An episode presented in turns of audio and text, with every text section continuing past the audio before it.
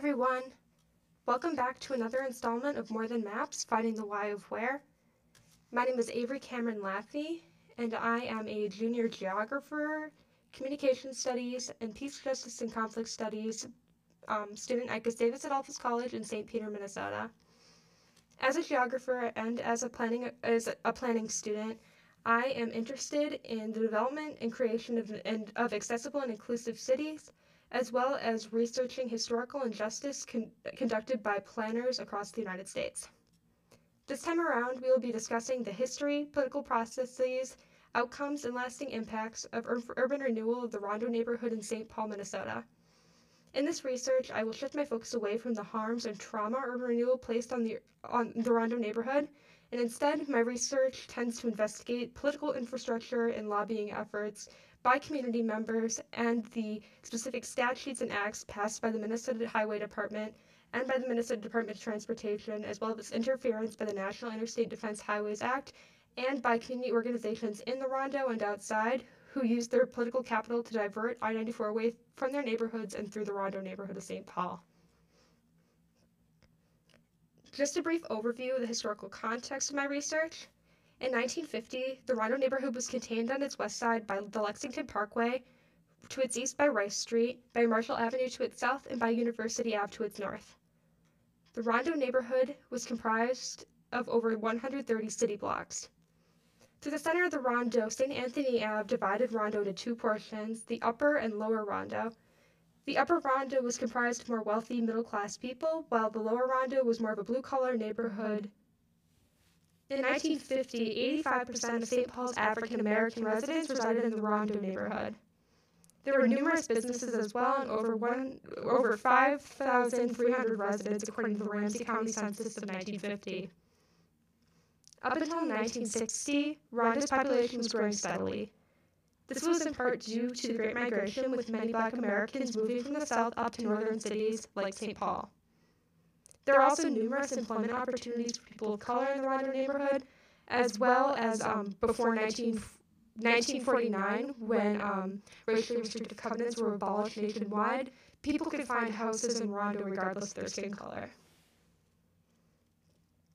In 1956, Dwight D. Eisenhower and his administration passed the National Interstate Defense Highways Act. This was inspired after Eisenhower's military service in Europe, witnessing how effectively troop mobilization could occur on the Autobahn system of the highways in Germany. So, ultimately, I 94 was constructed along the previously existing St. Anthony Avenue. This road crossed the Mississippi River, connecting both Minneapolis and St. Paul at their city centers. This was chosen to be one of the best routes for the potential Interstate 94 but an alternate route was also proposed along abandoned railroad tracks to the north near Lake Como. This was ultimately struck down due to the high cost of purchasing property in the Como neighborhood and the high cost of developing commercial property, property in the capital neighborhood to the north of the St. Paul Basilica.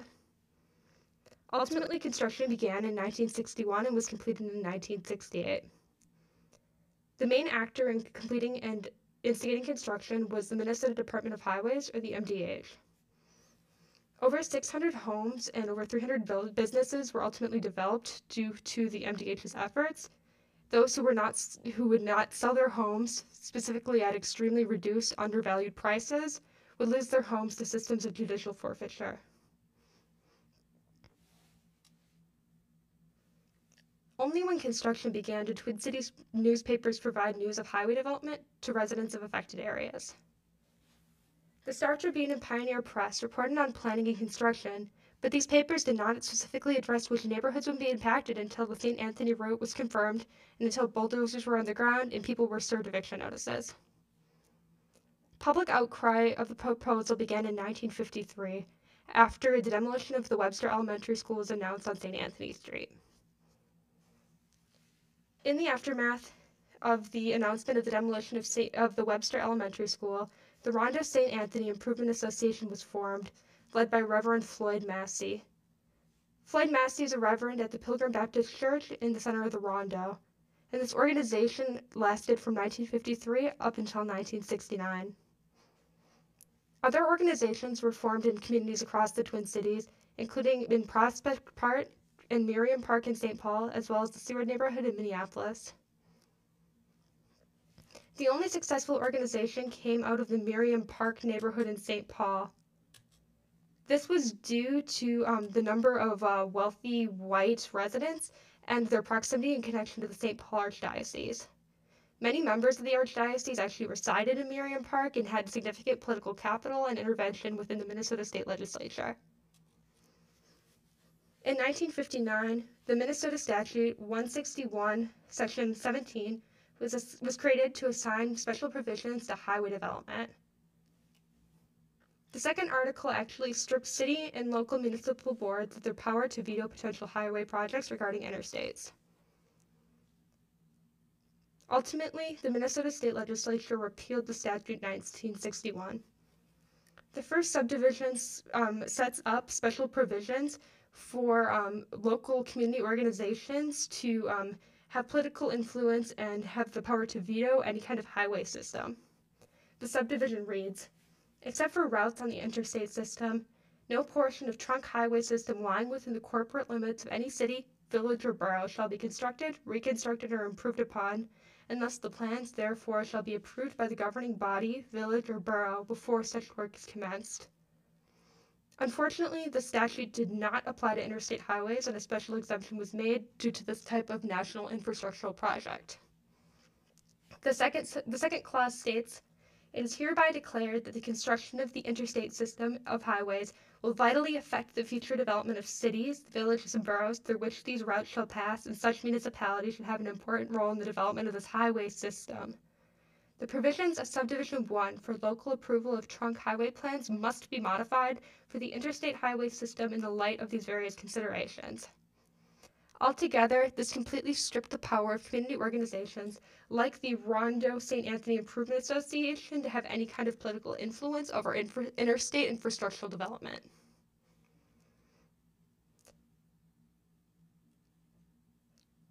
All, overall, that's basically the historical briefing of what occurred in the Rondo neighborhood and how Interstate 94 cut, cut the neighborhood completely in half. Now, in my research of secondary sources, I found many interesting critiques, applications, and ultimate goals of this form of urban renewal. The first source I read through argues that urban renewal is a settler colonialist mechanism for the destruction and homogenization of true neighborhood space. In another article, researchers apply the modernist theory of, theory of Le Corbusier on American cities, arguing the aesthetic and functionalist principles of slum clearance can be applied through methods like urban renewal and public infrastructural works projects. Another piece critical of the racial and economic implications of urban renewal in minority and low income communities was surprisingly published early on in 1960, before the racial implications of urban renewal were, present, were present in the dominant planning ideology invisible in American cities. I was also able to access multiple recent newspaper articles which were published in commemoration of the dis- destruction of the Rondo neighborhood. These articles relate to modern applications and solvency in the aftermath of the um, construction of I 94. So, in the years in which I 94 was built and has been constructed and maintained to be an integral part of the Twin Cities landscape, the Rondo neighborhood fell into decline and disrepairs in the 70s through the 90s. Numerous individuals who were forcibly relocated during the construction of the interstate were forced outside the neighborhood, often into high-rise apartment structures or even further into the south of Rondo outside the city of St. Paul proper. The neighborhood's population declined by 61% according to the census in 1970. Estimates the loss of community wealth that might have already, all otherwise been passed down from generation to generation range from $90 million to $157 million. 30 years ago, though, the Rondo Community Land Trust was formed. The Rondo Community Land Trust is community based housing model and land trust operating in the Rondo neighborhood of St. Paul. This task force recommended the land trust model and is a way to keep housing affordable for future generations. In neighborhoods like the Summit University neighborhood and the Hamline community, both voted to endorse the creation of this type of land trust in St. Paul. The Rondo Community Land Trust was the first neighborhood based community land trust in St. Paul. As of 1993, the Rondo Community Land Trust formed as a nonprofit organization serving communities all across St. Paul. After 10 years in, in um, the Rondo neighborhood having great success, the land trust expanded further into other St. Paul neighborhoods and even into the southeast suburbs of the metro. Not only does this organization provide affordable housing options, it also extends grants to small businesses in, in purchasing commercial land and opening small businesses. The Rondo Community Land Trust actually developed mixed use commercial res- and residential buildings. These buildings provide over 9,000 square feet of long term affordable commercial space for minority owned businesses, along with over 30 units of, of senior housing located above the businesses on Selby Avenue in the Rondo neighborhood. Businesses participating in this grant include the Black Gate, a gallery and preservation institute showcasing and promoting art by black artists in the Twin Cities metro. A coffee shop called Golden Thyme is also open there, featuring coffee drinks named after famous jazz artists. Finally, a shoe shop also is located on Selby Street, and this, this facility is owned by a third generation shoe shiner whose grandfather opened and operated the shop in the Rondo before the interstate development. And this this facility is called the DA Shoe Shine. Public transit concerns also spurred significant controversy in the Rondo neighborhood.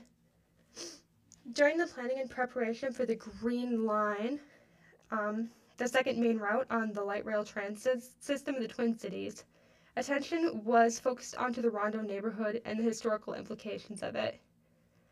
The Green Line was initially planned to travel along University Ave, following the route of I 94.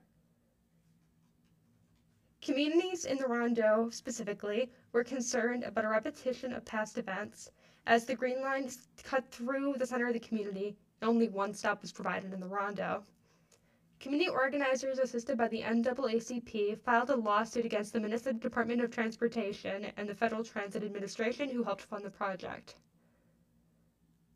The aftermath of the lawsuit in the aftermath of the lawsuit, three additional stops were added to better help the Rondo residents and provide them with the transportation that all Twin Cities residents deserve.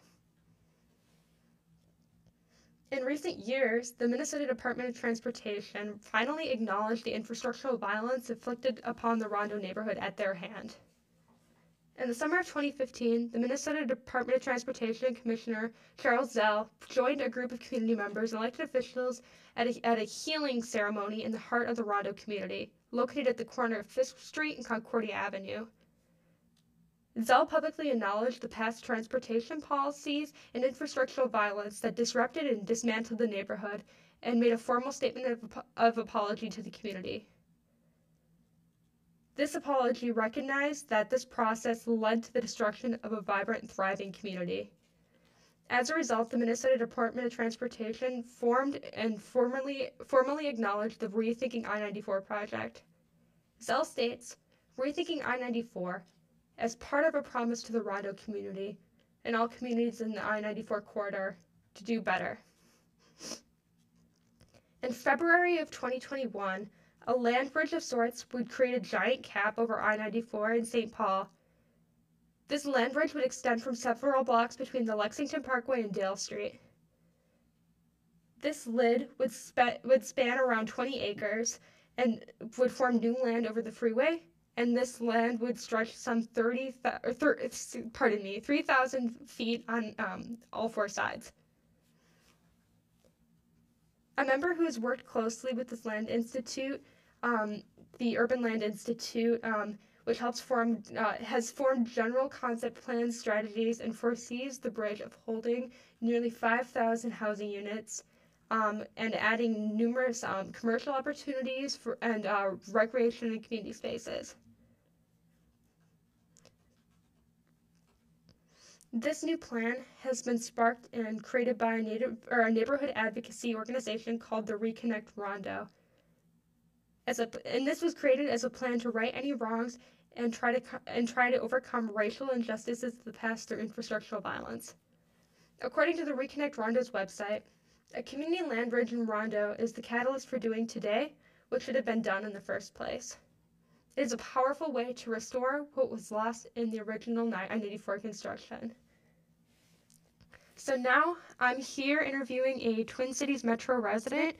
Her name is Christy Olson, and um, I just have some questions for her as a Twin Cities native to discuss the potential implications and maybe support or elements for this type of project. So, Christy, if you would please introduce yourself. Hi, everyone. My name is Christy Olson. I am a senior at Gustavus Adolphus College working on this podcast with Avery, More Than Maps. Um, thanks for having me, Avery. Thank you for being willing to come on, Christy. I really appreciate it. So, first, Christy, um, do you believe a project of this magnitude is likely to be passed? It's over 20 acres above I 94 it's um, a huge infrastructural marvel, to be completely honest. Oh, gosh, I'm not quite sure if I'm quite equipped to answer this question. I did live in Minneapolis for a couple of years um, during my childhood, but I moved to the suburbs and hadn't paid too much attention to planning. Um, I'm not entirely sure how to answer that. Maybe you could give some more clarity on what you're looking for there. Sorry.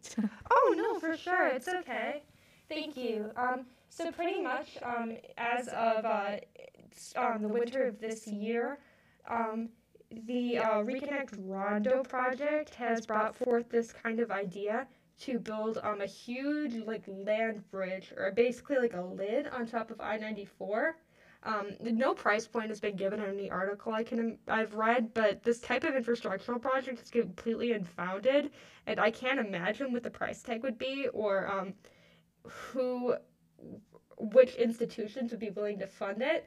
I can't really imagine any kind of like how people would react and like fear about like potential tax increases or um, I'm just kind of curious to um, see what people in the Twin Cities, how they would react to um, such a newfound type of project being implemented in their backyards.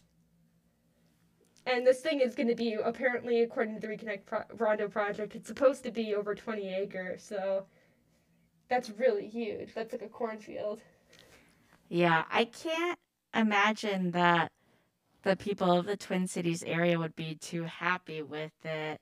Um, just going off of like what I have heard about um, construction of neighborhoods and that kind of stuff within the Twin Cities area, even stuff like getting the sound barriers on the highway like used or made built from recycled materials. I know that caused like a huge uproar and that wasn't even necessarily um, a huge tax thing for the residents of the area. So I know that when we're talking about these large types of constructions and how this is going to affect the landscape, people in urban cities, you know, that's their home and that is what is a city essentially is the people that are living there. So I would imagine that this would be a very complicated project to pass and lots of hesitation and I'm not entirely sure, but yeah. awesome, thank you. And I guess I just have one more question. Um, do you think a project like this is kind of dramatic enough to right any past wrongs conducted by the Minnesota Department of Transportation? Um, personally, when I was reading this, um, I mean, obviously you can't make up for the past, and the Minnesota Department of Transportation can't undo any wrongs that and any violence that their hands committed in the 1960s when constructing Interstate 94. But personally, I do believe a project of this scale and of this magnitude could potentially alter the landscape of St. Paul and really kind of showcase how the city is um, kind of bringing forth new priorities. Uh, do you kind of agree? Do you think um, a project like this would like alter the, like the landscape of St. Paul? Like, I mean, physically it clearly would. There's this 20 acre lid over I 94, but um, do you, um, do you know? Can you do you think any um, like social implications? Do you think that would be kind of carried forward into the mental landscape of St. Paul residents? Oh, definitely. You know, we talk about how highways are used to make or break urban areas and how, you know, open streets and open infrastructure has been able to create a source of um, community and in terms of landscape, you know, that is embedded in there as well, how people are able to communicate with each other um, and how they're able to communicate with the space as well. So I definitely think that this would change the landscape, which may bring a lot of fear. Um, you know, whether this is these kinds of development projects, you know, typically get put in the backyards mentally and physically of the marginalized or the dispossessed. So um, I would imagine that there could be some fear in that area. Um, but yeah, overall, definitely. awesome. Thank you so much, Christy, for um, willing to come on to today's episode. Um, be sure to listen to um, her sharing her research findings on adoptee, ge- adoptee geographies and the paucity of knowledge, data, and resources for young adoptees in the Midwest at Gustavus Adolphus College. Her um, episode will be out shortly, and I really look forward to hearing what she has to say. So, Thank you, Christy. I really, really appreciate your insight, especially being someone who's not from the Twin Cities. I think it's kind of important to have like a local perspective. Um, I mean, I've visited the cities often and I have friends and family who reside there, but I can't exactly call myself um, a Minneapolis resident or St. Paul resident, and I don't really understand but it's like to be firsthand a member of that community. So that kind of connects to the limitations of um, my research. So, um, kind of, it's important for me to discuss my positionality as a researcher here, especially being one not from the Twin Cities. I'm from a pretty small city in southwest Wisconsin, um, which is pretty, um, it's pretty homogenous. I mean, like all cities, there is diversity which should be accepted and welcomed, but it's nothing compared to the neighborhoods of the Twin Cities. Um, and that really is an important part of my positionality. I don't have a outside of like a tourist, I don't have a place in the Rondo neighborhood. Their trauma isn't something I can comprehend, nor is it something I can relate to, nor does it feel like it's anything I can ask anybody about. Um, sadly enough, um, any kind of documented evidence that I could access on it, um, I haven't really been able to access it to the degree I'd wish to due to um, restrictions of the COVID 19 pandemic. Um, I haven't been able to access any kind of archives at the Rondo Community Land Trust um, like I was hoping to, um, which is okay, but nor do I feel comfortable um, sitting down for interviews just for potential viral spread. Especially being not from a community member, I, in good faith, could not do um, proper field research in the Rondo neighborhood, and if I were to do any type of field research, I'd want it to be in depth and comprehensive, something which I could not do during, due to the given constraints. So, um, even though I was not able to conduct proper field research like I was hoping to, um, I truly learned the importance of archival research for this project. Um, I used um, four pretty significant sources. Um, the Minnesota Historical Society proved to be one of the most useful sources for me. Um, most of the photographs and maps I've used in my presentations and in the stations of my paper all have come from the Minnesota Historical Society's online archives. Um, also, um, I found the census records, specifically um, the Ramsey County census records ranging from 1950 to 1980, to be extremely helpful as well. Also, I took great inspiration from the Macalester College's Remembering the Rondo's uh, History Harvest. Um, I learned much about social organizations and kind of the social history of the Rondo neighborhood and what daily life was encompassed in the Rondo. And finally, um, the Pioneer Press and Star Tribune archives proved to be inc- incredibly helpful as I investigated political capital and infrastructural developments and um, the processes and the um, kind of level of involvement of community organizations um, in the neighborhoods within the Twin Cities and at the metro as a whole. So, finally, I would like to um, discuss my future study. Um, as a planning student, hopefully in kind of early stages of constructing my thesis for urban and regional planning, um, I would like to use this um, research and of the Rondo neighborhood in St. Paul as one facet of an assessment of urban renewal across the entire I-94 corridor in the upper Midwest. So in this, um, I plan on focusing primarily on urban renewal, um, and the four sites I'd wish to investigate include um, the Twin Cities Metro, so St. Paul, Minneapolis, but I also find it necessary to look at processes of urban renewal in Milwaukee, Wisconsin, in Chicago, and in Detroit, Michigan. Outside of urban renewal, I also think it's important to tell rural stories of infrastructural development. And so between these cities, it'd be, it's going to be very interesting to learn of the processes of infrastructural um, construction and how they impacted rural communities as well. So altogether, that concludes this episode of More Than Maps. Um, and thank you all for tuning in. And I'm hoping this, infra- this um, episode kind of shed some light on um, the infrastructure of the Twin Cities and helped you find the why of where.